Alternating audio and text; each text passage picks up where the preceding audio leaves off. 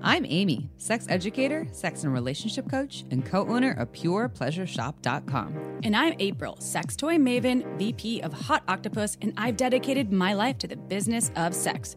We're two people with a passion for educating and inspiring shame free conversations about sex and relationships. Welcome, to the Shameless Sex Revolution. Want to learn more? Go to shamelesssex.com. And for 15% off of some of our favorite sex toys, use coupon code shamelesssex at purepleasureshop.com. You are listening to a pleasure podcast. For more from our sex podcast collective, visit pleasurepodcasts.com. Well, hello, everyone. Hi, everybody. Welcome back to the Shameless Sex Podcast. Chip, are you ready for a shameless smash up? I love this shameless smash up. We've never done anything like this before. I know. We've been, how long? We've had a podcast over five years. We've never done this. I know. It makes so much sense to actually recap our favorite episodes of last year now, because this Yes. is airing in 2023. Yes. But it will give people our top, each of us, our top three picks, right? Yep. Yours and mine. And it's a great way if you're new to Shameless Sex to get a taste for what we offer. And there's a lot of variety in there from the speakers to the topics. Uh, so if you've already listened to those episodes, stay tuned because I don't know, you might be reminded of something that you really wanted to, to learn and you forgot about. And if you're new, then you can go to the show notes at the end after you listen to this awesome episode and you can go listen to the full episode. So this is six different clips. They're about 10 minutes each and they're all fucking awesome. Yeah, we had to listen to these again and be reminded. And I was like, oh, I loved this part. Oh, this was so much fun. There's some juicy information. Oh, juicy is the word. we Oh, got some anal in there. We got some, all kinds of things. There's a lot of variety. Some kink. Oh yeah, and just just so we just want to say this: we love all of our speakers, all of our guests, and we just you know curated this list. But if you've been on our show and you're listening, we love you too. You're wonderful. We could only choose six, so you know there you have it. A five hour episode. Uh, do y'all have? Well, God, way more than five hours. Jeez. Uh, well, oh, yeah. we did clips from all of them. Yeah. Oh yeah. Maybe longer. I don't We'll know. work on that next time for y'all. Uh, so at the end of our smash up, shameless smash up, we will be debuting, premiering a Sizzla a teaser, a trailer, if you will, from our awesome podcast network, the Pleasure Podcast Network. We love being a part of this network. And this episode or this little Sizzla is with Private Parts Unknown with Courtney, who's a wonderful Courtney Kocak. I think that's her name. Yes, I believe so. She's an amazing journalist, writer. She's so funny and sweet. She travels places and has like sexual experiences. What was the ha- the happy ending story in Japan or yes, something? in Tokyo. Yeah, yeah. right. It was really good. and then she writes some podcasts about it. So she's amazing. It's definitely a different approach. Or it's like what's the um Anthony Bourdain? It's like Anthony Bourdain of sex. exactly. That's what she's called herself. Oh, nice. Well, there you go. So stay tuned at the end of the episode so you can listen to the Sizzla, the Teasla. It's just a quick. Yeah, it's like a minute. t- it's a taster. a taster. Ooh, it's like an aperitif. We uh, we come up with different names for these every show. Yeah. We're creative. All right, you ready for a sex question? I sure am. All right. So, my wife and I bought a variety of toys to let me use on her, and it's been great. We've done anal a few times throughout the years, and she seems okay with it when we do it. We use lube and a butt plug, but it seems to hurt her a little, and she asked me to find ways to make it more pleasurable and hurt less. Any suggestions? You know how we love talking about anal.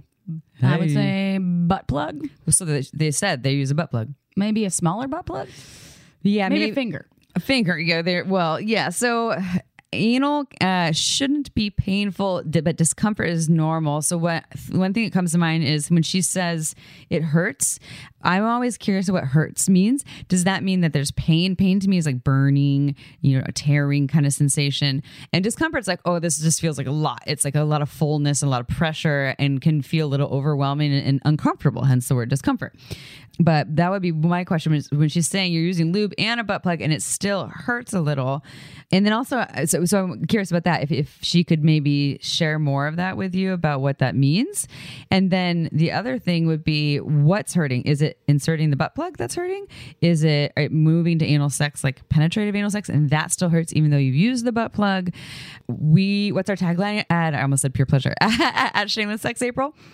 Uh, you have to go slow. Go slower than slow and then slower than that, which especially for anal. especially for anal. When it comes to anal, and maybe at some point your ass opens up and it's like fast and hard, fuck me really hard. But until you're at that point, you have to go really slow. And so, like what April said, you know, and this person's already using lube, so awesome, um, and preferably a really good lube, Uber lube, long lasting, amazing. And you want to make sure that you have the, the ass relaxed. So even before the butt plug, like April's saying, a finger might be something that you would use to massage the anus and maybe a little bit inside, but not not too much, so you can open it up a little bit before moving the butt plug. It's like taking baby steps. It's like first we start with a massage outside, then a finger, then a plug, then we can move to something larger. And sometimes you can use a vibrator on your external bits. If you have a vulva, you can put the vibrator on your vulva while you're getting slowly and with something smaller at this point, uh, like a finger, Yeah. while that's being entered. I think that's what Alicia and Erwan said for their anal episode that we just recently did was to actually add stimulation or orgasms before even going into the anal, or maybe it was kind of play. Someone said this. I think yeah. What? Anyways, it's great advice uh, because when you when you have more arousal and orgasms or arousal without orgasms, but you're bringing in the you bring some blood flow, and that helps to relax things and make things more juicy and more pleasurable. So maybe that yeah, it's a good idea to add more pleasure. There, she's asking for more pleasure, so add more pleasure in other areas while you're stimulating the ass too. Just please don't incorporate any numbing anything. No, because that's when you actually can get injured like fissures happen Ooh, yeah. or different things so even though it sounds tempting if it hurts this your wife don't go down that rabbit hole No. And the last thing I'd say about the, the kind of going with the slowness would be let her be in control instead of you being the one putting the butt plug in or, you know, or if you're using a cock or a dildo or something, let her be the one to put it inside of herself and she can go as slow as she wants to and listen to her body. Or if you're doing it, ask her to guide you and tell you how fast or slow. Like for me, when I'm putting a butt plug in or if I'm, you know, having penetrative sex with a, with a cock, I'm the one that is I'm not necessarily not necessarily doing it to myself, but I'm the one in control of how fast and slow it goes, and it makes it so much more pleasurable. And sometimes I have to stop entirely. I'm like, okay, I'm gonna just have to take some deep breaths right now, and then oh, what's the other tip? The bearing down. oh bearing down which is kenneth play Yeah. had talked about that which sounds like the opposite of what you have probably learned because it's usually an exit only zone right? That's what a lot of folks are used to. So bearing down and sort of opening up around whatever is being uh, if it's a finger or a anal safe sex toy Yeah. bearing down and, and opening up that way. Yeah, yeah, it helps to relax the muscles, and and but then that combined with a lot of lube, slowness, communication can usually make things more enjoyable. And anal's not for everyone, but um, if so, you have a butt plug, like April said, if you want to try a smaller one, I like butt plugs that have tapered tips, so it kind of goes into like a point at, at the top as opposed to like round ones on the top. They don't quite make sense to me. They're easier to insert. And if you're in the market for a new butt plug, you can go to purepleasureshop.com. You can use coupon code shameless sex. You get 15% off everything. We're big fans of the booty plug. I think it's B O O T I E no or Y. b o t t i e yes you're right Yeah, I-E. B O O By Fun Factory. Yeah, Yes. yeah. Yes, exactly. And um, they have a small, medium, large. So, and you could even get a whole set of them and then kind of work your way up to the large. And they're soft, so they're flexible, so they Yeah.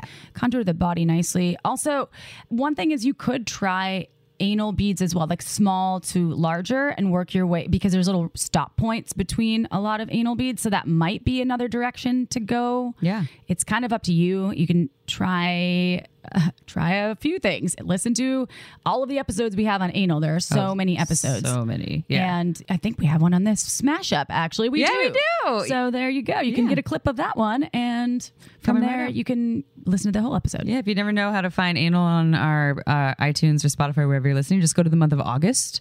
And Right. we always have anal episodes for anal August. We've had part one, part two. yeah, we love anal. It's our favorite We topic. really Sometimes do. we do anal in January. I don't know.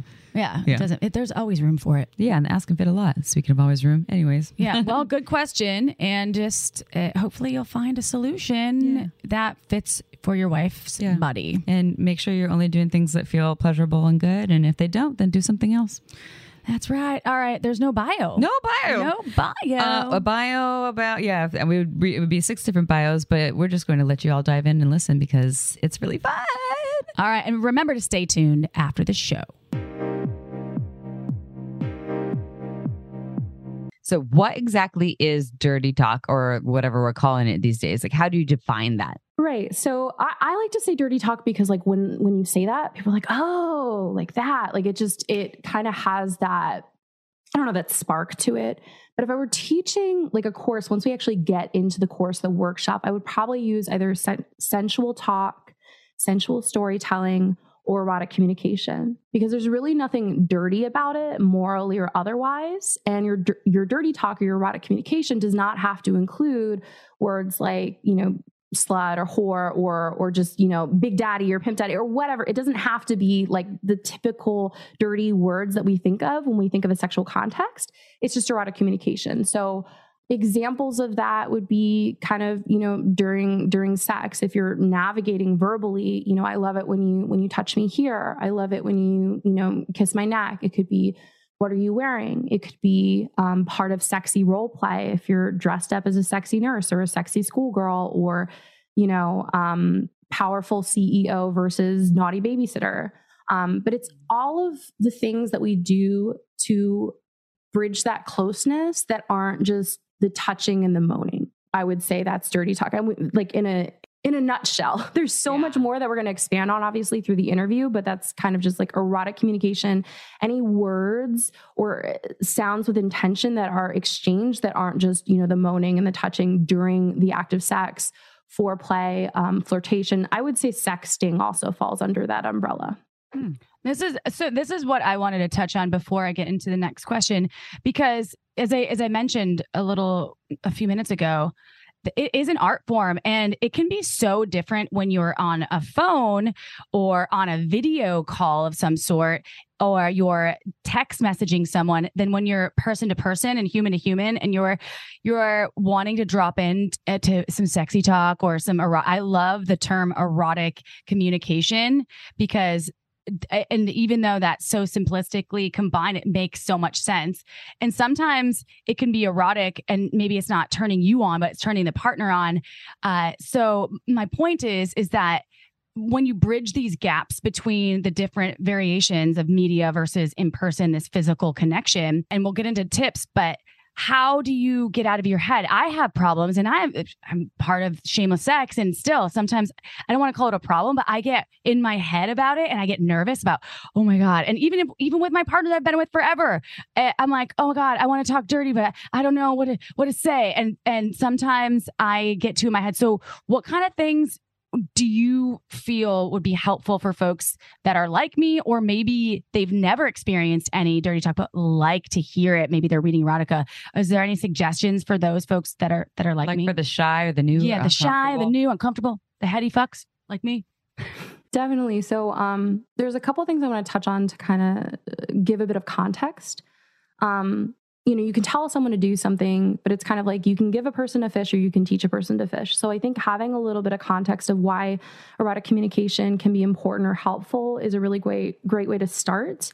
Um, and then we will, like, as we talked about tips and like how to get into it, that'll be our immediate next thing, unless we have another, you know, interim bit. But, um, I always like to think, you know, from my nerdy backgrounds, that erotic communication is a tool in our toolbox, kind of like, when you're in school and you learn about different methods of learning, like some people are visual learners, some people are auditory learners. They so visual learners they need to see it. Auditory learners they need to hear it to really have an impact on new information.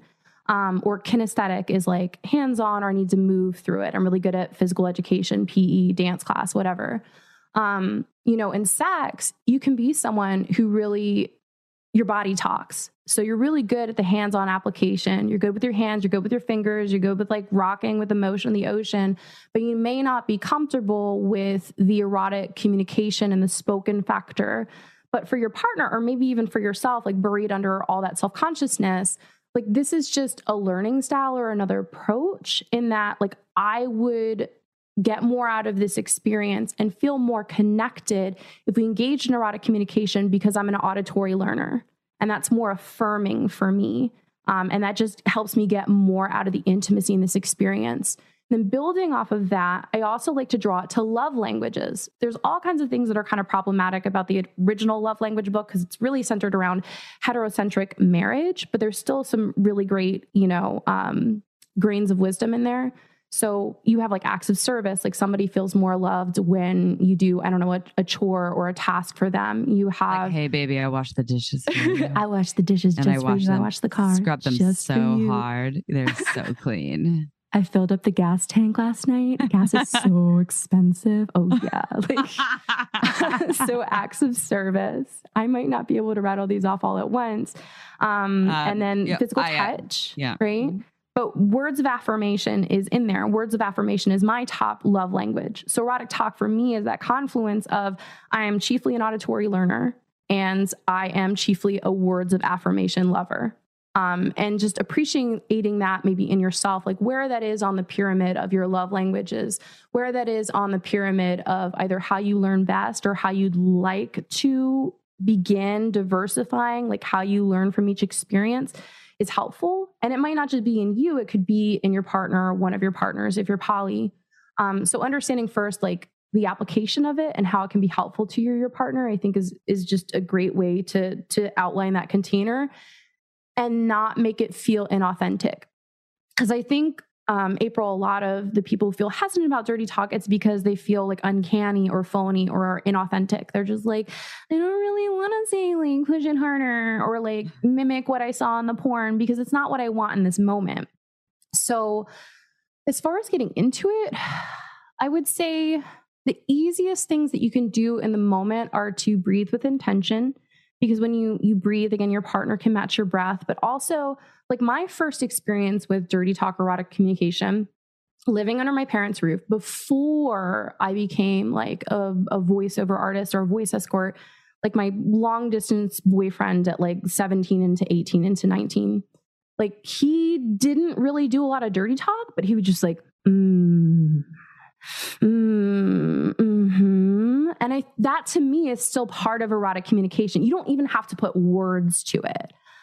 Or if you're affirming, like the yes, yes, yes that you build up towards an orgasm or build that verbal urgency, like start there. Start with breathing into it, humming into it, um, and building those intentions and that sense of desire and embodied urgency just with your breath and with your, you know, with your yes, with your words of affirmation, or even erotic communication also includes drawing drawing boundaries as well um, and we'll we'll talk about that as well i'm trying to think if there's anything else that i would touch on i want to like open it up to you guys if you have questions Well, i get so excited I, about I was, I was going to ask the benefits of dirty talk, but I feel like we already understand Yeah, that. you Like covered it's it, you know yeah, deeper a lot. connection and spi- Mhm. it spices things up. And so something that came to mind for me is, you know, as someone who engages in dirty talk, gets really turned on by it, uh, prefers partners that uh, do a lot more than than me. And you could call me a dirty talk pillow prin- princess, but I don't give a fuck. I'm a dirty talk pillow queen. So, uh, and so I, you know, I prefer my partners to say a lot, and and I will just give make a lot of sounds that are authentic. So not like there's the whole there's the whole movement about like not making sounds that um, are not true to your actual arousal because because it's confusing everyone, it's confusing your partners, and it's confusing your body. And sometimes we get programmed by that from porn and all these things. So actually, to get really clear on like what is my body really feeling and how do I release the sounds or the words. But what I found for myself is my partner can say like a whole bunch of. Sometimes actually, I've actually told my partner to shut the fuck up once. I was like, "You- "You're talking too much right now." you know, he's just like, "Oh, you Like, oh yeah, naughty baby, little baby, girl. I'm, I'm gonna do all these bad things to you. I'm gonna stick in this hole and then this hole and make you do this thing and this thing. And I'm just like, uh, and I'm trying to like focus on my genitals, focusing on my genitals, and then I'll be like, can, can you stop for a minute? Like, uh, but Yeah, keep so doing you didn't doing. say shut the fuck up. You're like, no, "Hey." no, I was, but I was like, just a little less. And he's like, okay, but we have this arrangement where, or understanding that our communication, and we teach communication at Shameless Sex so often, uh, where it's not just like stop. You know, it's very because a lot of people can't handle that, but my partner and I can. Where one of us can just be like, yes, no, slow down, stop, more of this, less of that, without having to do what we eh, call the shit sandwich. You know, like making all fancy and things. But what I found too is I also can just say, you know, we, so we're having a sex session he's doing like 80% of the dirty talk. And it doesn't mean he's talking the whole time, by the way. I'm just saying, like, any of the words or things, words beyond moaning that are coming out would be him.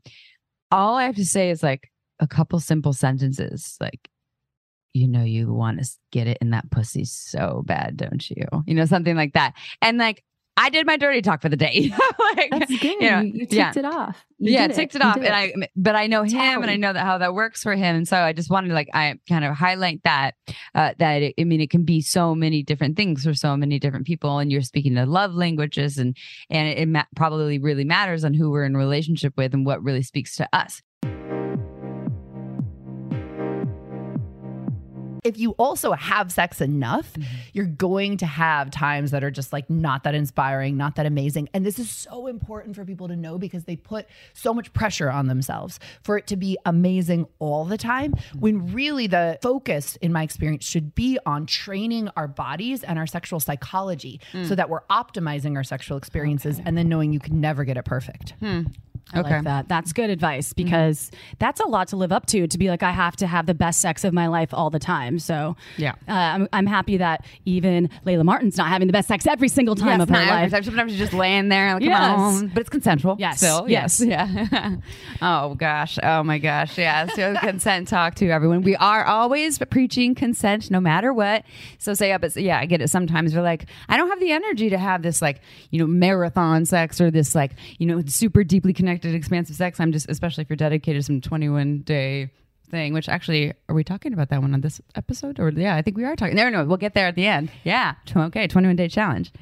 You must do it. You must do it. Uh, so okay, so you shared a couple of things about the psychology, and can you kind of dive deeper into these these tips and tricks? You gave us a few already, uh, but I know there's a lot more. Yeah. So I'll give you the most common kind of gendered tips that are usually very helpful. Okay, so for most women, uh, we're not having our bodies touched the way that we desire, right? So central activation for a woman's nervous system for the vast majority of women makes a huge fucking difference, right? So for pussy to blossom open, that takes time. 20 minutes 30 minutes, 40 minutes sometimes, especially if you're in a longer term relationship. So, like, mm-hmm. yes, when you first meet each other and it's hot and heavy, you can get away with shorter. But if a partner's pussy is tight, uncomfortable, she's not like desiring and wanting your dick, you probably haven't spent long enough with her. Mm-hmm. And so, again, that's something where we see porn and it's just like, oh, wow, okay, you're open just at the sight of his hard dick, you know? And it's like, this is not usually realistic. So, really working to centrally open a woman's body and to connect with her. So, a lot of women would say, it is horrible when my lover is not present with me. Like, my lover's checked out. I feel like my body's a machine. I feel like, you know, he or she or they are thinking of someone else. They're somewhere else. They're in fantasy land. Like, these things make a really big difference to the quality and connection of sex. Like, no one really wants to be having sex with someone who's not there.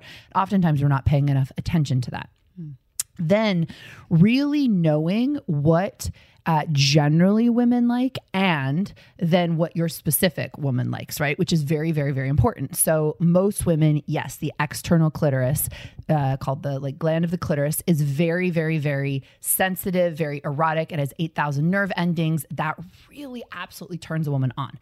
And there's variations on what we like with that particular part of our body. So some women love circular strokes. Some women love up and down. Some women love really hard and intense. Some women like pulse like pulsating touch. Mm-hmm. Some women like really like subtle touch. Like almost like the energy of your fingers is doing more than the physical touch of your fingers. So what can be amazing is to actually learn different types of touch, different types of strokes and when you're with a new lover or even if you've been with someone for a really long time, being like let's actually spend some time where I just get to explore your body and you tell me what you love, mm. right? You tell me what feels good. So I understand what actually works for you. Women hate when you shove anything inside their bodies. I know. When they're not ready. When, when they're not ready. Totally. yeah. it's like it feels like a tampon. Or like I'm at the doctor's office, you know, speculum yeah, put in. spe- yeah, but we're talking exactly. where we're having pleasurable sex right now. Yeah. Come on. so, guys, I want you to imagine your own anus, your asshole.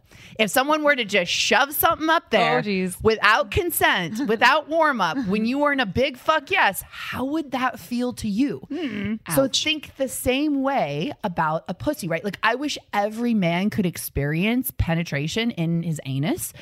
hopefully with a penis, but even with just fingers or a dildo or a tongue, because it teaches you so much mm-hmm. about the vulnerability of penetration mm-hmm. and how, in the right circumstances, when you're turned on enough, when you are a fuck yes, when you are really into it, it is the most exquisite thing ever. And when you're not, it's actually really horrible and your mm-hmm. body shuts down. And so what happens as well is a lot of women aren't even they don't even understand that enough about their own bodies that they'll tolerate penetration before their body's fully ready. Tolerate. And this creates like a chronic contraction, which mm-hmm. then creates numbness, desensitization, and a sen- like often it can lead to pain as well. Mm-hmm. And this is so good for a man to understand is really imagine what it would take for your anus to feel safe right? You'd have to really trust the person you were with. You'd have to want them to respect that as an area that's sensitive for you and to be able to explore it with a lot of consent and a lot of understanding. Most women are not getting that level of attentiveness and care to their pussy, whether it's penetration with a finger, penetration with a penis, penetration with a dildo. So for all of us to take like a big step back and be like, wow, before I even think about what I'm doing to this pussy, have I made her feel safe? Mm. Have I made her feel trust mm. that I am attuned and connected? And then what you do on top of that makes all that like it, it's so much more exquisite and beautiful and delicious on top of that. Then having like a different like lots of different ways that you can turn pussy on is amazing. So yes you can you know do circles on the clitoris. You can lick the clitoris.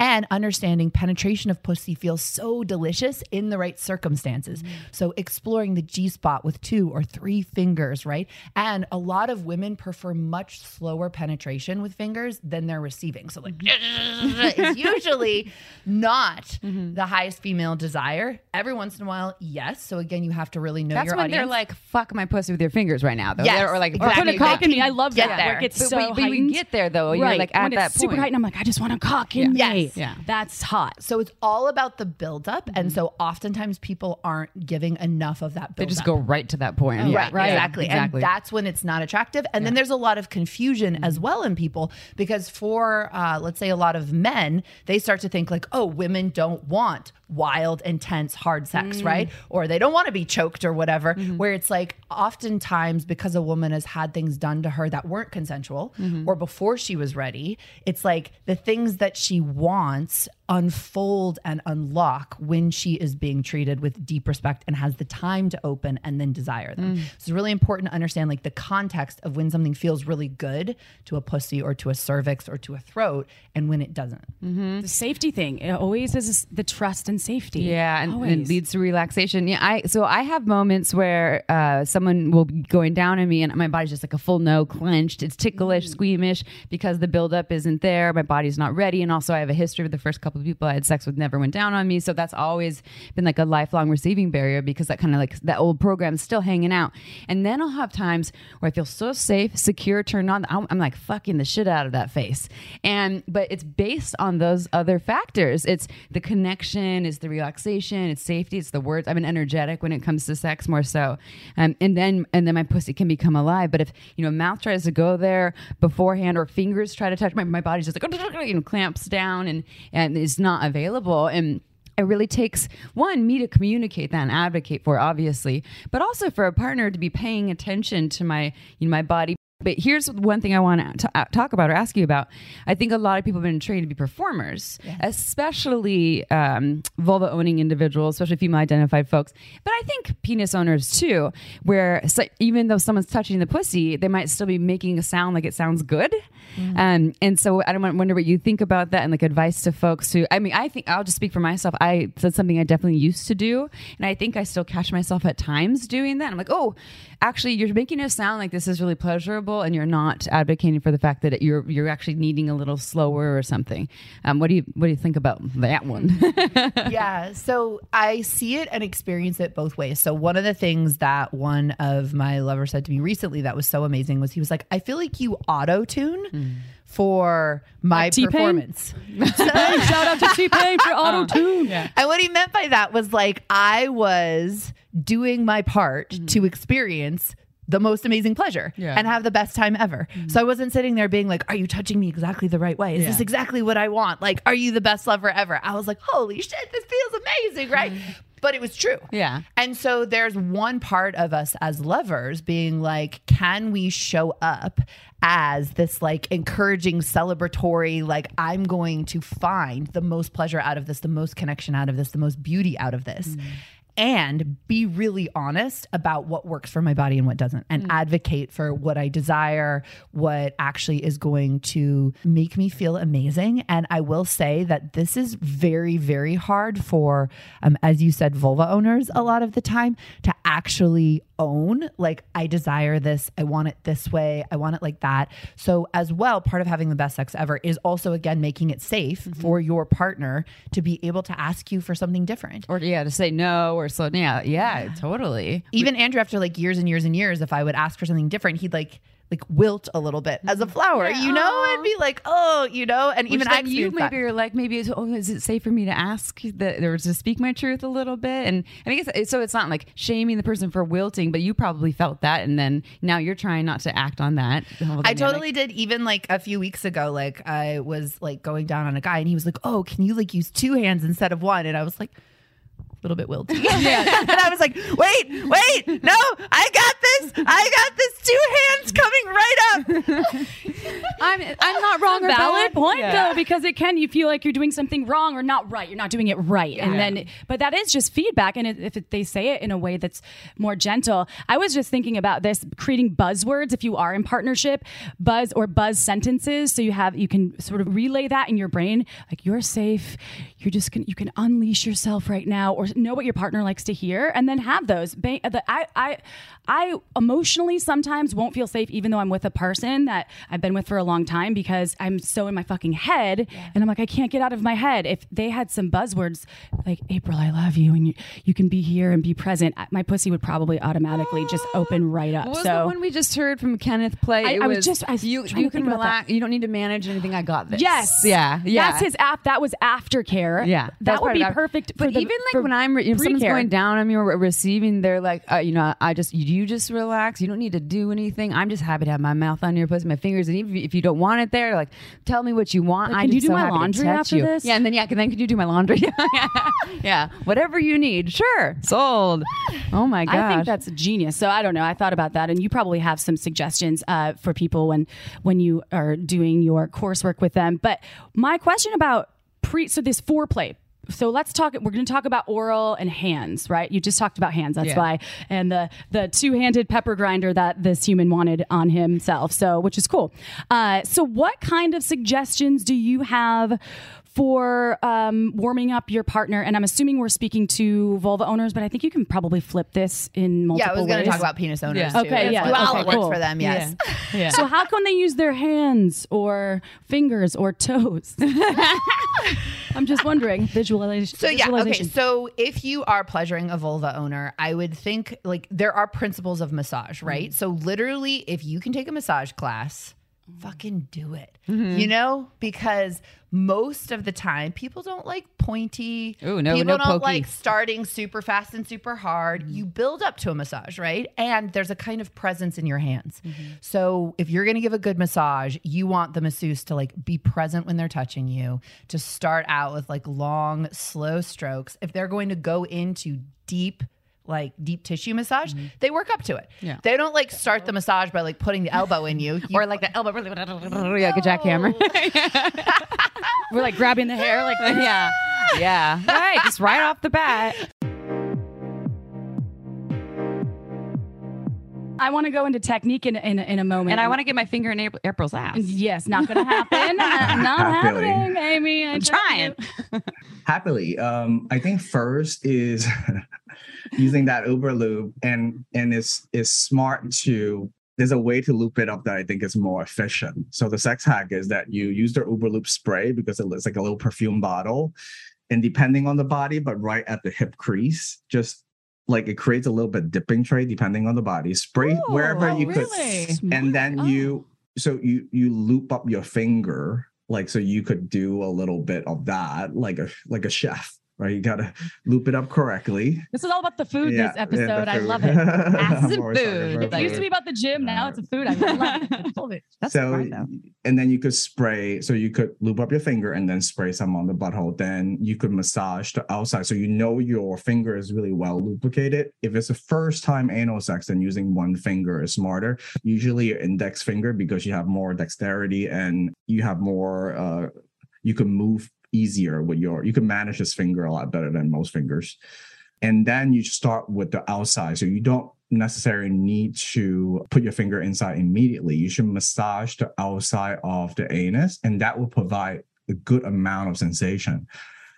At the same time you could have no simulation on the clitoris at first and just have her feel it a little bit and then see what she like. Then you go like why don't you play with your clit or why don't you put a vibrator again high arousal is really key. I think the first step is linking the two because if the clit is a reliable um and provide reliable pleasure and orgasm it could get arousal high we want to stay in high arousal.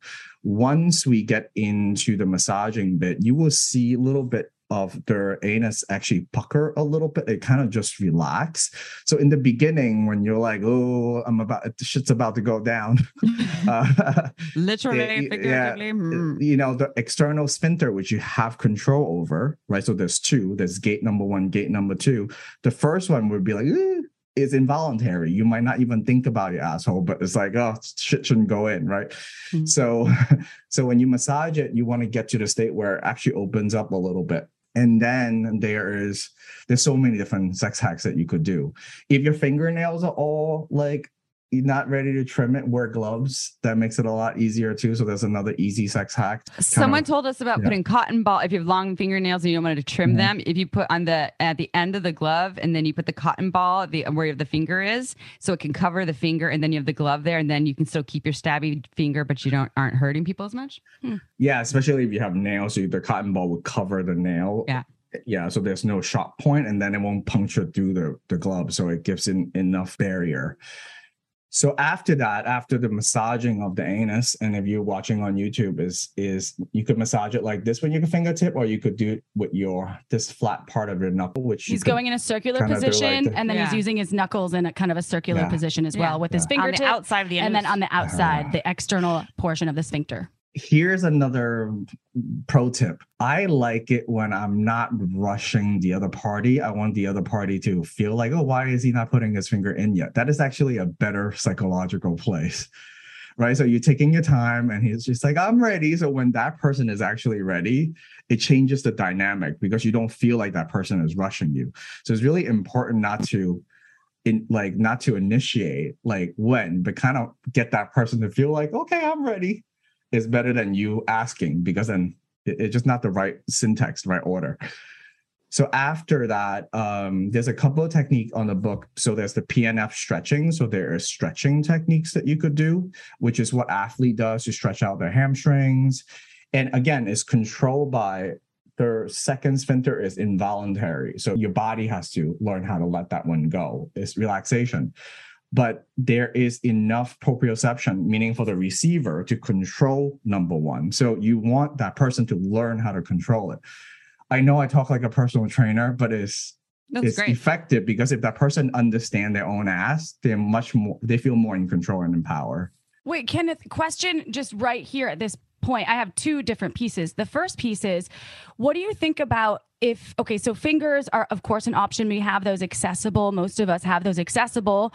So, what about using instead, if someone isn't wanting to use a finger, a, a plug, like a small plug or some anal beads, something small to get the anus ready? Do you think that is an, a viable option, or is that something that you would consider more for advanced folks or intermediate folks? Or are you just talking about what's accessible now and easy? Because in my experience, I feel like butt plugs can help the smaller ones, but I also I've worked with sex toys for years now, so I have those on hand. Hmm. I my answer is it really depends if it's the first time partner anal sex, right? And especially if it's a heterosexual context, it's like he was trying to fuck my ass with his penis. So it really different if you are doing your own personal exploration anal training, then a plug or a toy would be great as their sort of initiation process. But the reason I favor the finger personally, and there's no like one way to do it, is that I have sensation that I could Mm. see what's going on. I don't get a feedback loop from toys or plugs. So I know when she's tensing and when to go in and when to coach. Yeah. Right. Or when is everything is ready to go. So so I get a better feedback loop. And there's ways to hack the sphincter too. Right. So one is the PNF stretching, which there's there's a couple of different ways to do it. So I'm going to give you all three hacks because I love sharing different hacks on on the podcast, and you can write about it. You could uh, share it on social media. The first one is just once you so you wait, right? I'm ready. You put the finger in and you press against the hole and you wait until it relaxes. That's the first one. And then once it relaxes, you ask the person to bear down or trying to push your finger out. So you know when you poop, basically when you're trying to push poop out, your your asshole opens. Yes, so it it's count it's counterintuitive because you think pushing is you don't think is opening, but it is. So if you ask a person to push against you, then you could go in much easier. That's This like bearing trick. down, So right? that's the relaxation Yeah. bearing down. So Yeah. you're pushing out because if you tense up, it's going to actually that could be, cause pain and the fissures Yeah. and Which tearing. sounds counterintuitive to people. You're like, wait, you want me to bear down as if I'm pooping? But like, actually, that helps to open up the muscles. I tried different lines and I'm a crazy nerd. So I was which line is the most effective? Say push my finger out so they don't think poop. If I Oh, say that's pooping, then they re they get They're into like, it. That's Ah. not sexy. Like a man- I'd be like, Yeah. I think the sexiest organs between the years. So I'm trying to manage that most of the time. The body would just go along with the ride, you know. so Yeah. so until they get into their body, they're not thinking anymore. Different different state. So bearing down is one trick, right? Pushing pu- try to push my finger out. As soon as I feel it opens, that's when I slide in. Well, on the first, and I'm not trying to necessarily need to put my whole finger in. It might be two knuckles. Once I'm in there, I don't move, right? So I'm very there's a lot of sequence that I like on on first time anal. So you wait and you go like, how does that feel, right? And then don't you don't have to move it and just say how does that feel and go like, is there any pain? Relax into that. Then you start with sensation. So you don't have to go in and out. You just have to press up, right? And if you want to go in a little deeper, you could go like, can you try to push out my finger again? So she learns how to use that muscle because it becomes more voluntary. You'll go like, oh, this is how I relax my ass. So pressing up towards uh, the by- belly button, right? As well, just yeah, in case, towards right? the G spot. towards the G spot, towards the belly button. Or yeah. also, if we, we're talking about, because this would apply to putting a finger in um, a Uh, penis owning ass right. too, and you would still also, if you're trying to get towards the prostate, you'd be pressing up as well towards the, the belly button as well. So what you're talking about here, I know we're saying more like she and, and, and this, but this Yeah, applies to fingers in any ass. anybody that has a basically. butthole. Yeah. So all the asses. And oh, one thing I wanted to say about the sex toy piece, for just to add there, because yeah, April and I are both big sex toy fans, is that just to uh, clarify for folks who are brand new, anything, any sex toy you're using on your ass has to have a base on it. Mean it has like a flange or flared base because the ass keeps going and going into colon and you know, rectum, colon, and then intestines, and um, it doesn't a trip to the hospital. it doesn't have an y'all? end, yeah. Yes. Whereas a pussy has an end, and things don't get lost back in there. And so you want it. So there are anal stopper. safe, a stopper. Yeah, you want anal safe toys. Like if you go to purepleasureshop.com and you go to the anal section, all of those toys are anal safe. Whether it's a vibrator or a plug or something, you'll see that will have this base. It's really important. Yeah, my wife is an ER doctor, so I hear stories of what could what could I get up ask there. ER doctors all the time What do you about? Uh-huh. this. I'm like, so what have you seen? I want to know. What'd you Not hear? um someone it was actually a football player said he slipped on and fell on a Coca-Cola bottle. Seriously? Slipped I, thought, and I fell feel like I've heard one. that before. I thought that was a We, joke. you were there. Oh, I was there. That's you why. You were there, and so you have heard that before. But Okay. our friend that's an ER doctor, a mutual Oh. friend, told us a few stories. And I don't ask because I'm I'm making fun of the situation. I I really want to shed light on it because I think it's it's taboo for people to stick things in their ass, and they people like it. It feels good. They're curious. And so when they come in, they're like, "Hey, I have this. I slipped and fell on a, on a Coca Cola bottle." And then there was one that was a Tabasco bottle, and he oh. said, "I was like, was the lid off?" And the lid was off.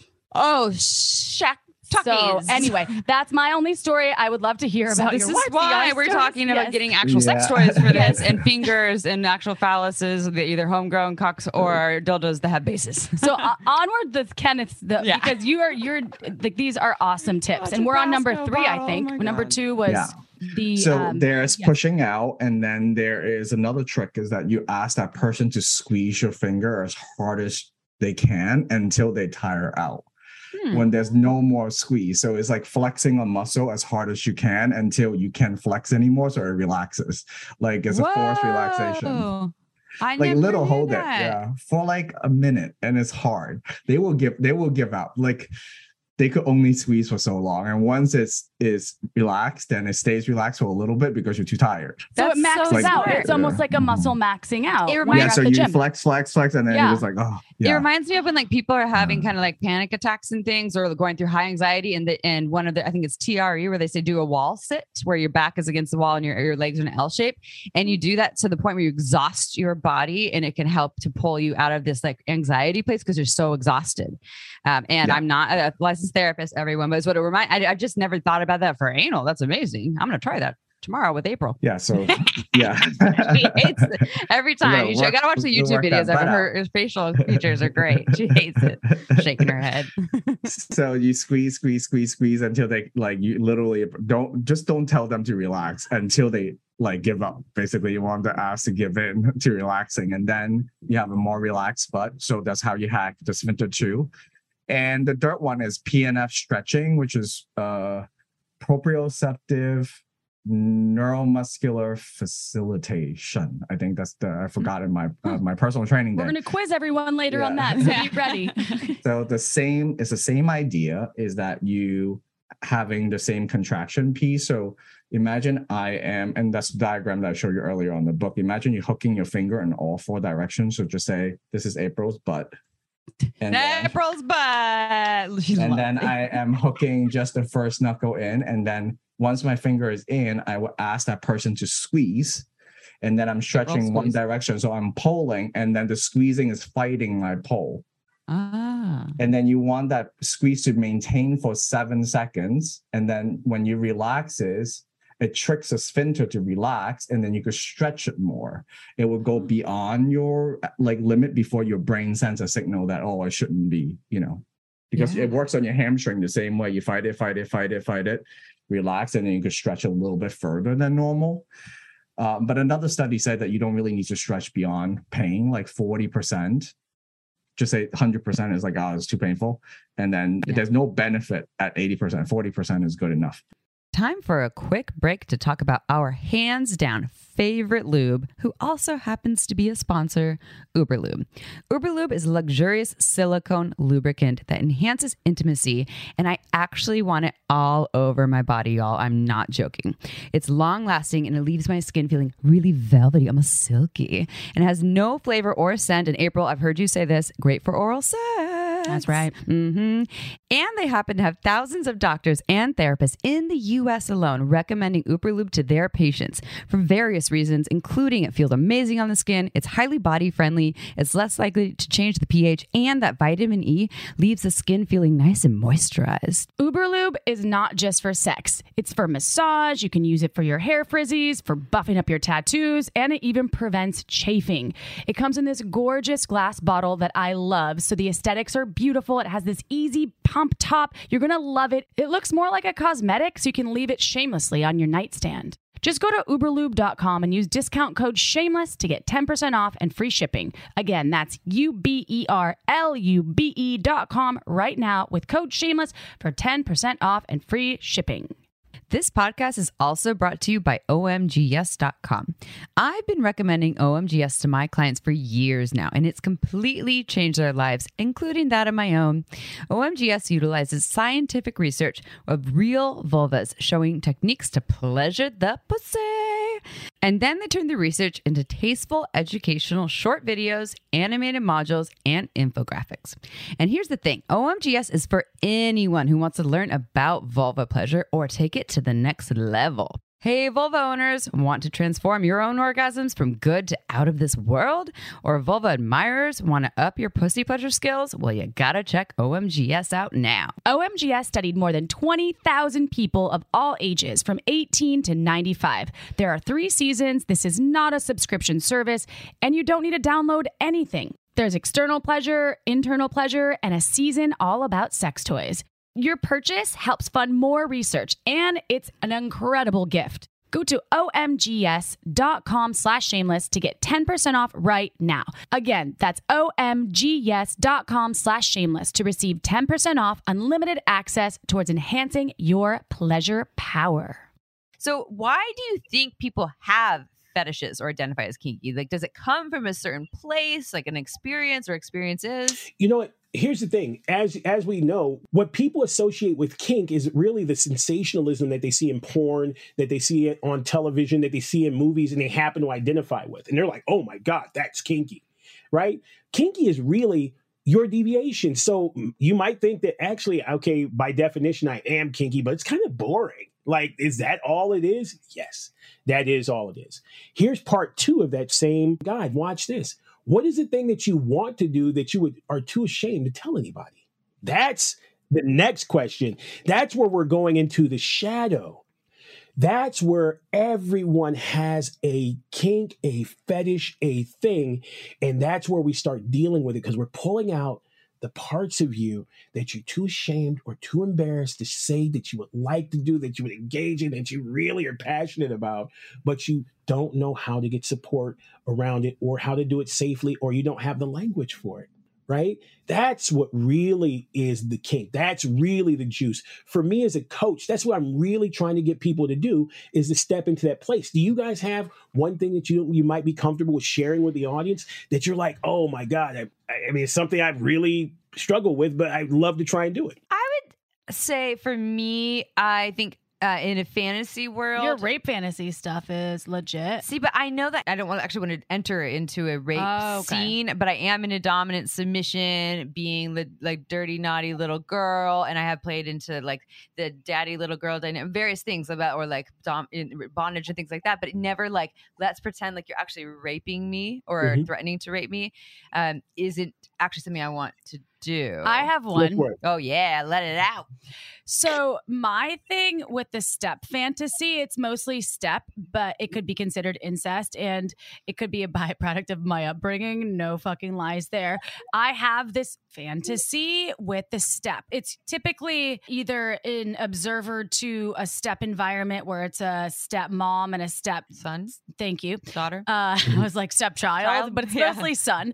Uh, that's happening. Or for me, what really turns me on is the stepfather with the mm-hmm. stepdaughter, where it's and and it's not anything that is, but I do have a thing with the 18 plus category no joke nothing else but it's like oh they look younger 19 Oh, under 20 18? no no no no under it Oh. has to be i have to know Huh. that they're fucking Ah. of age because otherwise i'm like ew Yeah. no fucking way but i do like when they look younger they just have to look make sure i know that they're 18 plus when i'm watching porn So But do you actually want to do it? Lo, do you want to actually in- I- do that? And- I and have a that? turn on from that. Yes, I would do it if it's like a played out scenario. Okay. Yeah, So- like that So that's you. shameless conversations from April right now that I've That's never shame- that's- admitted. And First of shameless all, sex. let like let me give you some praise for that because that is very deep. Most people won't admit it, but it is the number two or three form of erotica in the world, peer-based erotica. More stuff is written about step incest than any other category of sex on the planet. Right? That is the number one. But here's what I like for your listeners to kind of observe and also for yourselves. Notice that your language around it kind of diminished. You guys are skilled podcasters, but it was like a in um uh what uh you know what I mean in that space. And what that tells me is that it's not fully integrated into who you are, right? Well, because I've never talked about it. exactly. it. That's and why. This is, and right. this is why it's important because true integration happens around four steps. And I call this LAMP, L A M P language, attire, mannerisms, presentation. The first step of true integration is developing language around it. Now remember, 5% of language is words. What's the other part? Body language, right? If you've never talked about it, not only do you not have the verbal language for it, you also don't have the body language for it. So your body's figuring it out as on the fly. You're like your hands, your movements, your eyes, everything is learning how to deliver this information in a very specific way, right? Also, it feels so awkward because we don't know how to embody it. That's the attire. Like, how do we wear our desire? Right? And that's why we kind of feel awkward, a little disheveled, because we're trying to create a cohesive presentation for our other persons, for our listeners, for our partners. And when we can't do it, we just feel like an idiot and we get awkward and we get scared. But if we don't talk about it with someone, we will never develop the language. It will stay shadow, it will stay awkward, and eventually it will actually slip out. And I like to say, it's you know so uh, uh, our desires kind of are like uh, a fart you know what i mean? It either slips out or it comes out as a burp. It can either come out in your mouth or it can come like out your ass.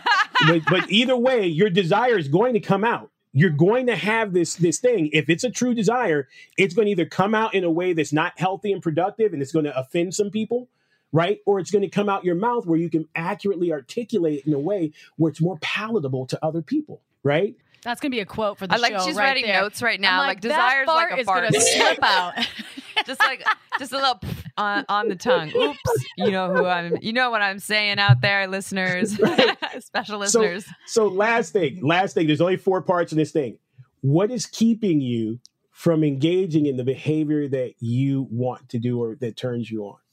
Give me two things. Well, I will just. Can I speak generally? Just uh, shame and um, and you know fear of being judged and someone saying this is too much. This is not normal. It's not okay. I'm rejected. That's a lot of things. But you know, uh, losing the love, someone not wanting to do this with me, my feelings around that, and then bottling that up, and then now I'm closed down, and I, yeah, that's long winded. So I'm going to say that the bulk of that tirade was about you fear of you losing the connection to the other person and being judged.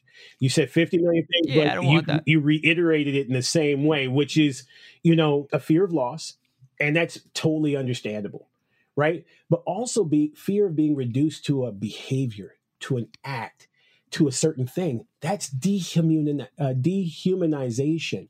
That's not just shame. You're worried about somebody taking away your humanity and viewing you as just as an act or just as a desire, right? And this is the number one reason why people don't communicate their fantasies, why they don't go into those deep places and really share authentically. My job is literally to drag that out of people and have them create co- comprehensive ways of talking about this with other people, specifically their partners. What are your thoughts about that? Mm. Uh, I think you're really fucking good at what you do. And every time you're on the show, I learn an immense amount of information from you. And this is why I have a maybe a secret fantasy about you, Orpheus Black. That is Thank what you. I have to say about Thank that. you. Ooh, So- I love way to out love that it. girl. So just saying, I'm getting more comfortable with talking about it. Another question though for you, Orpheus. If if that's okay to ask you because uh, you're such a dominant, and I like asking permission. Well, thank you. I like it. Uh, Yes, you may. Thank you. So it seems there's a lot of of talk or there's a lot of people that actually enjoy face slapping, choking. I've talked about choking. I am a, am a person that enjoys choking, not to the point where I, I can't coherently state what I want in a situation, but I do enjoy choking, especially when it comes to an intro to kink. Some beginners are, in terms of when they're starting to embody the kink lifestyle, this comes into play slapping, choking.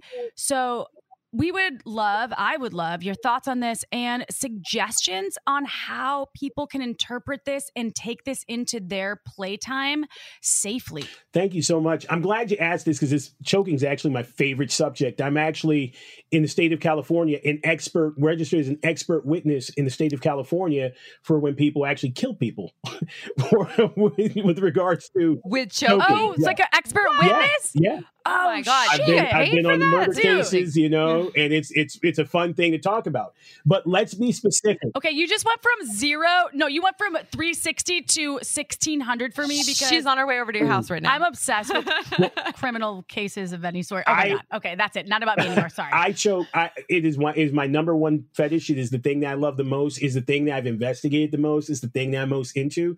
And here's the thing: what you're describing is not choking. You're describing rough neck play. right? Where someone wants to have their neck handled, grasped, you know, so on and so forth.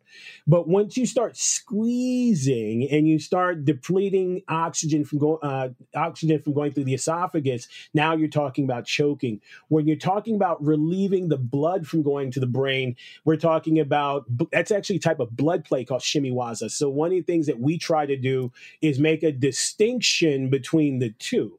If I put my hand around your neck, a few things can happen. One, I can make you feel like you're gasping for air, although you are not, right? I can put you out and you will never, it's so fast that you will not be able to put your hands up to your neck, right? Or I can rough handle your neck in the same way that you see in porn and in other movies, right? Because most people in porn are not actually choking the individual, they're just handling the other person's neck rough.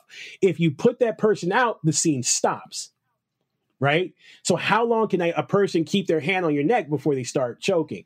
So what most people are doing is they're doing a faux or a mock choking, and that's okay. But it does come with its kind of proclivity. It's comes with its risk where you can slip a disc, pull a nerve, pinch a nerve, do a muscle, right? You can actually rub so much that you actually uh, in the wrong place that you can drop the the heart rate. You know what I mean? So there's lots of things that can still happen. It's just not likely. Most people get into it because that is a control space. Your neck is a place of control. If I grab you by your neck and pull, you will follow where your neck goes. The myth is where the head goes, the body goes, but that's not true. Where the neck goes, because it's the most vulnerable part on the body, mm-hmm. the rest of the body will go. What's the difference between flirting online and flirting in person? Oh my gosh. Okay. So I'm Surprise question. I love this. I'm going to answer the second part first. So, the biggest okay. difference between flirting online via text and in person is body language. Mm. Like, hands down, that's it. We give off so many non-verbal cues with our body language. And so, things that we're not even thinking about, like I'm someone that when they're cold, I'm cold, I cross my arms like to protect. It's almost like, no, my nipples, I want to protect them from the cold. Like that's really what I'm doing. But if someone doesn't know that about me, which who the fuck would know that about me? They're going to be like, why is that woman standing with her arm crossed? She must not want to talk to anyone or she's not having a good time because culturally, that's what that posture means. So when we're flirting in person, like open shoulders, turning towards the person, leaning in towards the person, like not taking up their personal space and not asking for consent, but like not leaning away. The second you start leaning away, the other person's like, they want to go. At least a good person will think that, right? Like someone who is aware of, of what's going on and doesn't want to like violate consent. so the best way to meet people is however suits your personality and psyche and what makes you feel comfortable. So, if you are someone who thrives in a group setting and being around people, go do that.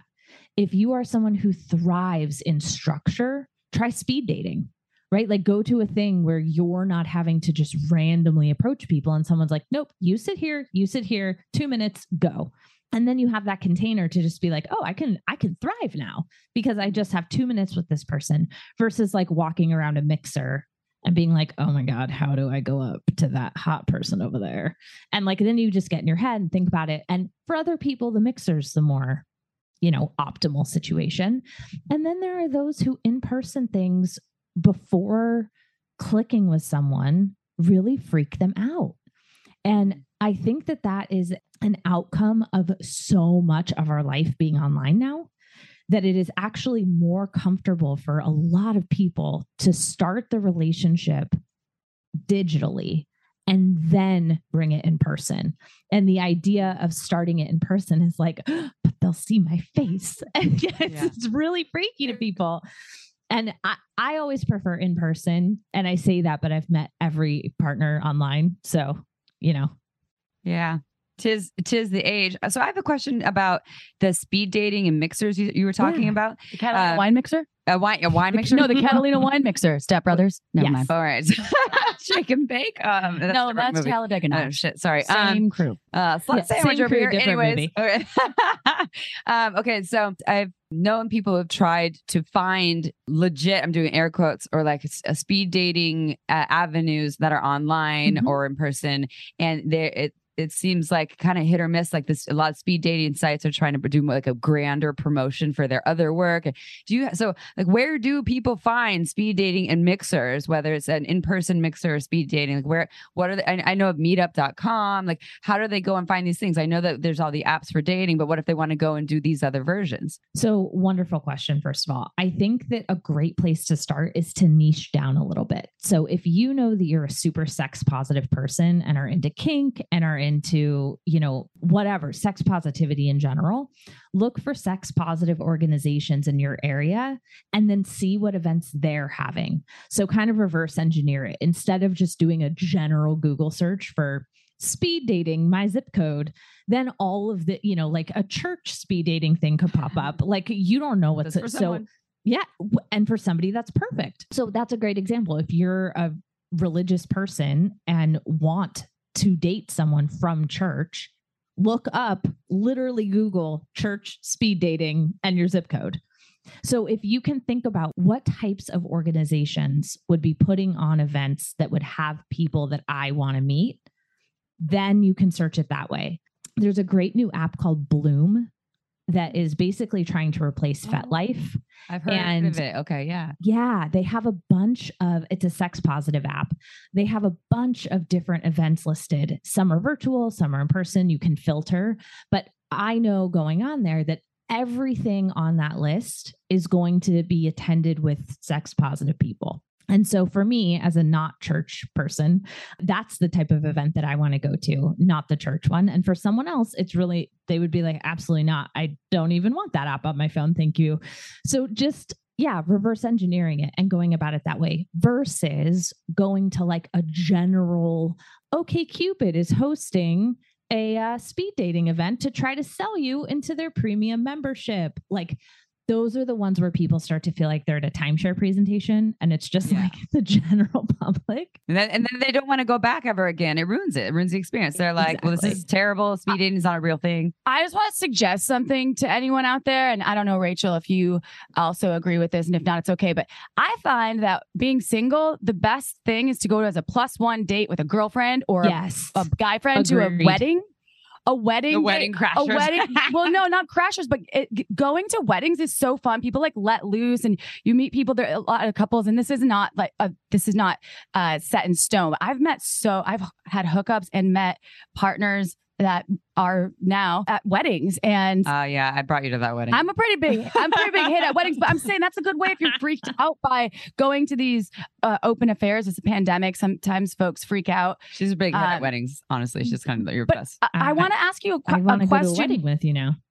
Come to a wedding or invite me to a wedding with you, Rachel. Yeah, I'll come. let you know. I'll let you know. Don't tempt me with a good time. so I have a question that's uh, related somewhat. So coming back to the online portion of this. So that's again, you had mentioned earlier that is where a lot of nowadays a lot of things are taking place with flirting with dating it all kind of stems or the foundation is online because it can be so difficult to find these Yeah. these uh these mixers that i can't stop thinking about the catalina wine mixer um so so because we're still in we're still in it uh, unfortunately and and hopefully that will shift but what happens when you're flirting with someone and okay so there's a few pieces to this. I've had a lot of friends i've never used dating apps okay i haven't uh amy's always Mazel our guinea pig whenever we I'm, yeah the, I'm the guinea pig uh, because I don't do well, as, as I mentioned, I come across a little weird on text, and and I don't do well just digitally meeting people. She people. matched me with so many people on Tinder I back in did. I 2012. did. I'm good at matching people. I match my my gay friends with Grindr dudes too. I'm like, let me check out his dick. Yes, yes, yes, yes, yes, yes. Nope, nope, nope. Got a great Uh, day out of it. Yeah. So my question is for people that are frustrated and they've been on these dating apps and they've been flirting maybe or they've gone out on several dates and and the person isn't as maybe as witty as they are at, with the flirting on text as they are in person and they they get exhausted by it. Are there different avenues? Besides you've already mentioned a couple. The wedding thing i think is a good idea the mixers mm-hmm. but getting out there being a, a, wing person for someone. Are there other ways? Because i know a lot of folks that just get tired of yeah. the dating realm. They feel like it's almost like a job like mm. who pays? Did we do coffee? Did we do a second date? Yeah. Uh, so that's the first part of my question and that's a lot and then the second part is what happens when flirting seems like an like it's an opening for something more like, what do you do there? If they're like, oh, wow. I'm not saying like you got a dick pic because that's obvious. Uh, but you're like, wow, they just said I'm, you know, I'm like the smartest person they've ever met, which is what would turn me on. If they said a hottest person, I'd be like, you're fucking crazy. I'm smart. um, so that's thing. So what do you think about all that? It's a lot of info, but I just was curious. Okay. So first question is other avenues to meet people. God, you have a good memory. Thanks. Okay. just I just wanted to make sure I'm like, I'm tracking you. I just want to make you remember sure squirrel? Squirrel. Right squirrel. Yeah, yeah, exactly. But okay, so a couple things. If you don't like dating apps but would prefer to meet online, use Instagram. I cannot tell you how many people have I hate this phrase, but slid into my DMs and been yes, like, hey, like, I really love your content. I live in such and such a city, which is near you. Would you ever want to meet for coffee? And like, then I get to click their name, look at their profile, take a full intake into what's going on there, and decide if I even want to have a conversation with this person. It is such a wonderful way to meet people because you can, as creepy as this sounds, you can watch what they post and you can get a lot more information about them than frankly even on a dating app right you see that they like reshared something that's like COVID's not real. And you're like, oh, okay, bye. It, like it's it's so much faster. Or you agree with it. You're like, it's uh, yeah, yeah, yeah, right, yeah. exactly, exactly. So Instagram is great for that. Like really, really, really great. The other thing is tell everyone you know who you want to be set up with. Ooh. So, like hey, hi everyone. Anthony Kiedis. Maybe not the name. I'm talking about the personality. Oh, sorry. I just said a name, but I can't help myself. I mean, you know, you could do a name if you're feeling that specific and excited. But yeah, like, hey, I'm looking for someone of this gender, or I actually don't care about gender. What I do care about is that they live within 20 miles of my zip code, that they have a semi stable career. You know, you decide what that means you know, some people may think my career is not stable because I'm not employed by a corporation. Like you have to decide what that means.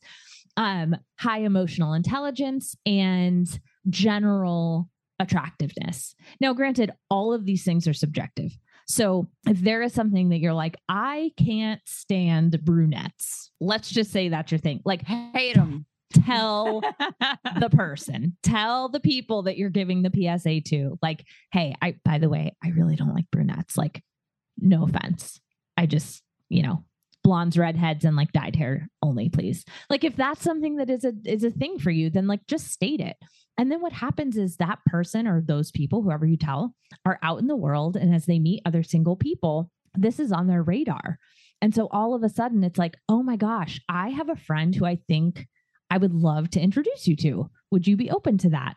And nine times out of 10, unless this person is, you know, in a committed monogamous relationship, they're like, oh, sure. Then I go back to the friend. Hey, I met somebody. I would love to introduce you. Is that cool? And then I do like a little meet cue and then boom. But if we don't put out there what we want, if we don't tell people that we're looking for someone, they can't help us. When I think about fetishes or fetishizing something, which we talked about, like people with freckles or remember, or unicorns or mm-hmm. whatever people are, are fetishizing, I always kind of interlay those things with kink and it's like almost an umbrella situation and i don't know are, are those two things related because in my midwestern conservative brain which I, I haven't lived there in forever i'm like oh i'm not kinky but i really like this is that my fetish are those two kinky. things are they like cousins are they step children? Are they what, what, what, are they related? Or could you kind of talk about that? Right? Is is, is kink fetish's uncle? yeah, they are. They are related. So the way that um, that I like to look at that approach is so kink is uh, even larger umbrella, and under those kinks are lots of different fetishes, right? You know, um, that might be a way of sort of visualizing it. Um, but the the other thing is that kink is so subjective. So in the Midwest, in this particular town where you were raised, maybe there are things. Don't say we like cows, okay? It was not. No, I'm just kidding. but since you brought it, no. Um, she has a cheese fetish. Yeah, cheese. I'm into cheese. okay, okay, we'll go with cheese. That yes, because bestiality is not a fetish. No, no, no, no, no, yeah, It has to be consensual, everyone. exactly. So you know, it may be really, really um acceptable to have like sex and involve food, specifically fondue, because there's just an abundance of cheese there, right? um, and so that might not be even kinky for you. But where um, we live here in Florida, like perhaps that is like, oh my gosh, that's so weird. That's so different. That is, um, how do people even get off to that? I feel like there are a lot of retirees having fondue sex parties, though. we just haven't we, we just haven't reached that age where we've gotten invited to them yet. to to the ret- retiree swinger kinky Sounds fondue sex fun. party. Like, I want to eat fondue off your body. I want to do that. I want it out of your belly button. I, April's Better gonna clean it first. Right? She's like, don't do that off your face. She's So, but even into that either. about you coming in from Burning Man, right, and thinking like you've been defiled by you know like this space and all these people and sweaty and uh, haven't you know well you did say you showered and you ruined my whole defilement fantasy, but whatever. um, you know that could really be a thing. But for all the folks that are at Burning Man, it's just like yeah, we were just all here and Yeah. Well, Right. Burning, what- one of beautiful, yeah. and I know this, and I know this podcast isn't about Burning Man, but one of the things I love about it is in the everyday world, we can't walk around naked because it's not consensual, right? Like if I walk down the street, it's not consensual because someone's uh, didn't, they're not saying they necessarily want to see my bits. At Burning Man, though, that's like off the table. People are just walking around naked all over the place, and it's not. That's not all that Burning Man is. There's plenty of people that are clothed, but a lot of people get to this free space because it's radical self-expression, and and it's an interesting thing because I was thinking about that with consent and and and, and maybe naked isn't their fetish you know some people just identify as nudists and that's just like a lifestyle for them it might not be a, you know a fetish for them but mm-hmm. people get to walk around you know mm. with their junk hanging out and they're not in a place where people like put that away inappropriate now if they were just masturbating out on the playa that could be a thing although That's I, what I was going to ask. Though. I did see some people that? fucking on the playa though i Right. did i definitely did and it was not in the orgy because dome I've lived in countries where I was followed by um, men like two different times in Italy and in Spain. Not saying that this happens, but I was followed by someone that dropped their drawers and started masturbating. And I was like, this is, I was like That's not- 19. I was like, dude, nah, that's not cool. If someone did to me at Burning Man, I'd be fucking pissed. Be like, bro, I don't care if that's your fetish. That's not my, that's not, I'm not consenting. Somebody- there you Yeah. go. Once consent is out of it, it is not. It's it's not uh, a mutual thing.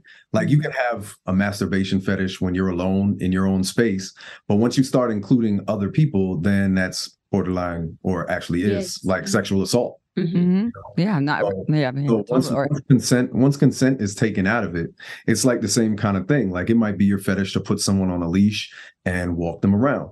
Perfectly fine within your own space or or in a dungeon where people are consensual consensual to that type of behavior. But if you just walk somebody down the street like that, then you're no longer in a space where people are consenting to. Mhm. And I think something really is important, and this is huge about the work that we do, is that people do have unhealthy fetishes, right? Mhm. People do have unhealthy sexual behaviors. Um, and one of the things that we do is help people, as King said, live these, uh, live their fantasies and fetishes out in a safe and healthy way.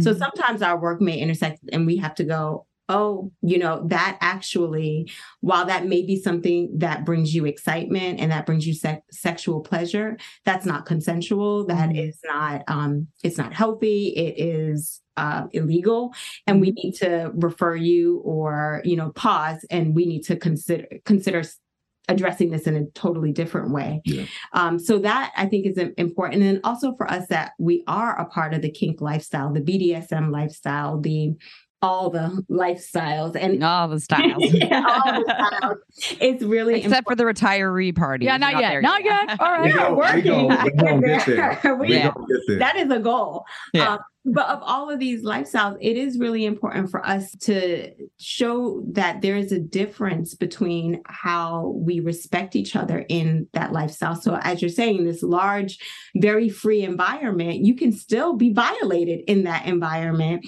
because now we're crossing what works for one person in that space versus the other.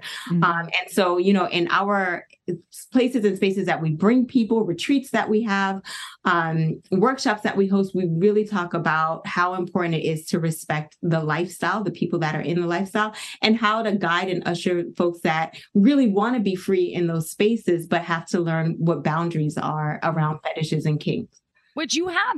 So Royal Fetish Films is a multi-award winning, three-time award-winning plus. Oh, oh, um, oh, oh. So you have to tell us more about this. Uh, and Mm-hmm. and King has the shirt on, which is Uh-huh. a really dope. I, it's the crest. It's the crest that's really good. It's like two crowns, If and you, then if you want to send us some of those shirts, yeah, we'll those rock shirts are badass. So Badass. please tell us all more about Royal Fetish Films and what that kind of entails, and and all the things that kind of circumvent this this beautiful uh, mission. So, the the We the started. well, what wait. was- even oh. it. we start, we have to correct her bio. She said Oh, shit. three time award. Oh shit! Oh, that's what I said. Multi. I was. I like, don't wrote know it. I wrote it. I was wrong. Lo siento. no, we we just won two more um Oh. at FetCon.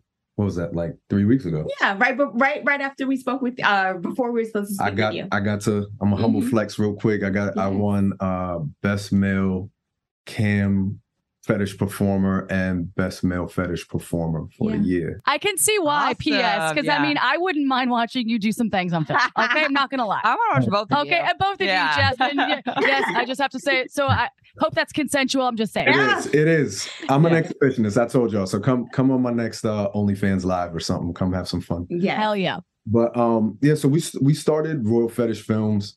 Uh, what was it like ten years ago Mhm. now? Uh, because we did not see ourselves reflected in the adult entertainment industry. Um, jazz. I had already been in in some some shoots and some scenes and done like live shows and all kinds of stuff. And I had stepped away from the industry for a little bit.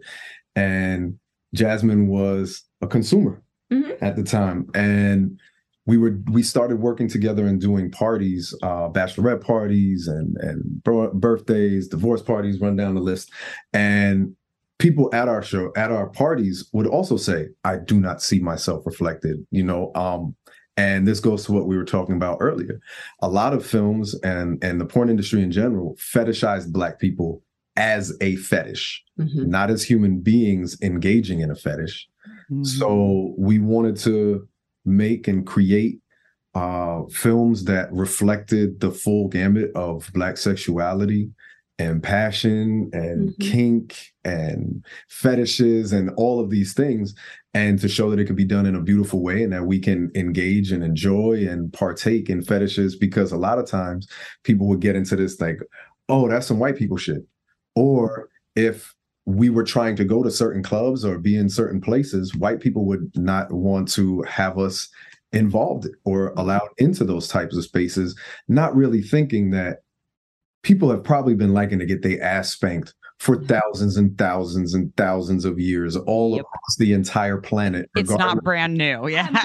exactly and it's and it's also and it's also not uh racially specific right Mhm. but if if you watched porn in america you would think that asian people only worked as masseuses Mhm. spanish people only as maids and black folk men specifically only were allowed to fuck people in prison you know what i'm saying so Yeah. you know, and black women are hardly ever shown in any films back Mm. back in the day. So it's like we wanted to change that, and that's how we got started.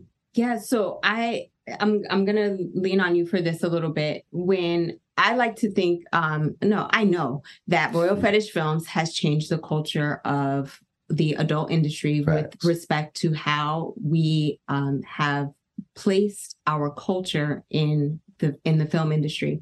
And now this is the part where I need your help. In order for for something to have culture, it has to be represented in what ways? Yeah, So music, so the music in our films, check it out.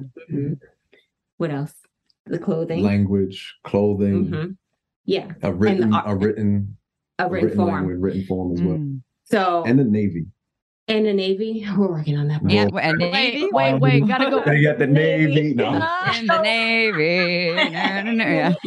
So when you think about um, when you actually experience our films, what you're going to see um, from the, the changing of the culture is the conversations that we have are not scripted to the typical porn scripts. That was something that I was having a really hard time as a consumer. Is that I could not connect with um, the people that looked like me, but were they they would have them sound. And I met some of these people, and they're really intelligent, interesting people, but they were always casted in a particular way that I was just like.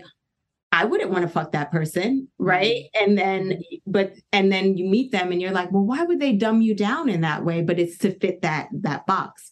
Mm-hmm. You're gonna hear music, whether it's King Noire's original music or music that makes us feel sexy and is um is relevant to the time. Like people can actually say what a porn song sounds like. That means that it's been used and overused and you know so much The bounce chicka wow wow. Come on. Or boogie, That's yes, so boogie right. nights. Yeah. so um you know we use original artists original producers in our music the written language the descriptions don't say you know bbc fucks a milf it's like a whole storyline and uh, erotica in it the attire you will see everything from waist beads to head wraps to sneakers um things that are very you know um, commonplace and that we're really proud of in our culture and we brought that into our film along with our kinks Well, that was fun. Yeah, it was. Our favorite of this year. All of them are really good. And these are just the ones that we thought should be recapped. Give you a little taste. Give you a taste of it. A shameless smash up taste. I like the shameless smash up. We should trademark that one. That's a lot of sh- Smash up. smash. We usually have We love our S's over here. We really do. So if you listen to a clip there that you absolutely love, go to our show notes, but not quite yet because you have to stay tuned for our trailer at the end, our, tiz- our sizzler, our teaser. But go into our show notes and then we'll actually have links to where you can full, find the full episodes because you might need a little bit more. So this sizzler, trailer, teaser is with Private Parts Unknown, as we said in the intro. Awesome, awesome podcast. The Anthony Bourdain of sex uh, with a wonderful host named Courtney that we love and just part of our Pleasure Podcast Network. And we hope you enjoy as much as we do. Stay tuned. Go check it out. A podcaster goes to Tokyo to uncover stories of sex, relationships, and queerness, and winds up getting a happy ending massage. That's the kind of Bourdain style experiential storytelling you can expect from Private Parts Unknown, a podcast about love and sexuality around the world. Hi, I'm Courtney Kocak, and for the show, we've traveled to Helsinki, Finland, Mexico City, Mexico, Tokyo, Japan, and beyond to explore different modes of intimacy and increase our cultural understanding. Tune in for hilarious, sex positive conversations, destigmatizing everything from abortion to Ashley Madison, polyamory to PMDD, sex work to shibari, and more. Follow Private Parts Unknown on Apple Podcasts, Spotify, or wherever you get your podcasts. Want to learn more? Go to shamelesssex.com and for 15% off of some of our favorite sex toys, use coupon code shamelesssex at purepleasureshop.com.